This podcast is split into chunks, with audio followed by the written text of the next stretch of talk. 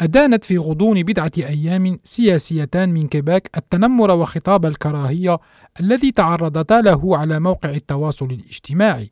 وقدمت أمس الاثنين النائبة كريستين لابري شكوى إلى قسم شرطة مدينة شيربروك بشأن التحرش والتنمر الذي تعرضت لهما. وأوضحت أنه تم أخذ شكواها على محمل الجد من قبل الشرطة. وقالت غالبا ما نسمع الضحايا يقولن إنه لا يتم استقبالهن دائما بشكل جيد عند تقديم شكوى لقد استقبلت بشكل جيد كما قالت C'est certain qu'on se demande toujours si la situation est suffisamment grave pour que ça mérite une plainte. Euh, Euh, mais dans ce cas-ci, j'ai été, été, bien reçue. Donc oui, je, je suis satisfaite de l'avoir fait. Ça s'est bien passé. Puis c'est pour ça que j'en ai témoigné publiquement. أعتقد أنه من المهم التحدث عن تجربتي مع الشرطة حتى تعلم الضحايا أنه من الممكن تقديم شكوى متعلقة بهذا الشأن كما قالت كريستين لابري عضو الجمعية الوطنية عن حزب التضامن الكيبيكي وعلى صفحتها على فيسبوك ذكرت هذه الأخيرة أن هذه التجربة جعلتها تتفهم جميع العقبات التي تواجهها النساء الراغبات في تقديم شكوى وأكدت على وجه الخصوص على ضرورة جمع أدلة مقنعة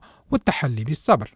وفي نوفمبر تشرين الثاني الماضي شجبت عضو الجمعية الوطنية في كيباك الشتائم التي تتلقاها هي وغيرها من النساء المنتخبات بشكل منتظم كما تبنت الجمعية الوطنية اقتراحا في السابع والعشرين نوفمبر تشرين الثاني الماضي للتنديد بالتنمر الإلكتروني ضد المرأة.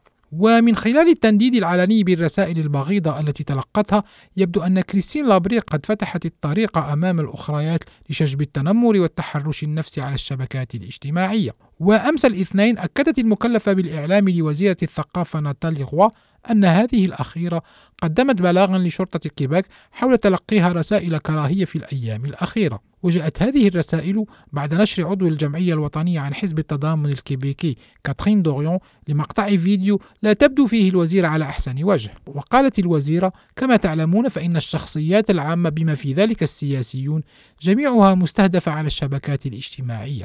ومع ذلك في مثل هذه الحالات فإنه من الضروري الإبلاغ كما أوضحت. وردا على القضيتين شجعت فاليري بلانت عمدة مونتريال ضحايا التحرش على تقديم شكوى وقالت أعتقد أنه من الصواب القيام بذلك. أدعو الجميع إلى عدم التسامح مطلقا. كما شجعت كارولين قدسي مؤسسة حوكمة المرأة الجمعية التي تساعد النساء على مواجهة الهجمات على وسائل التواصل الاجتماعي الضحايا على الإبلاغ. وقالت إنه أمر مقلق سواء في أستراليا أو كندا أو أوروبا فإن الهجمات التي يمكن أن تتعرض لها النساء متشابهة إلى حد بعيد. يجب أن يكون للمرء قوة تحمل كبيرة وأن يكون قادرا على تجاوز بعض الأمور وأن يشجب الأشياء التي لا يمكن قبولها أو الاتصال بالشرطة على الفور عندما تتجاوز الحدود. وللإشارة فقد واجهت الوزيرة الكندية ميلاني جولي عندما كانت وزيرة للتراث عام 2017 تهديدات بالقتل بعد أن دعمت اقتراحا ضد الإسلاموفوبيا في مجلس العموم.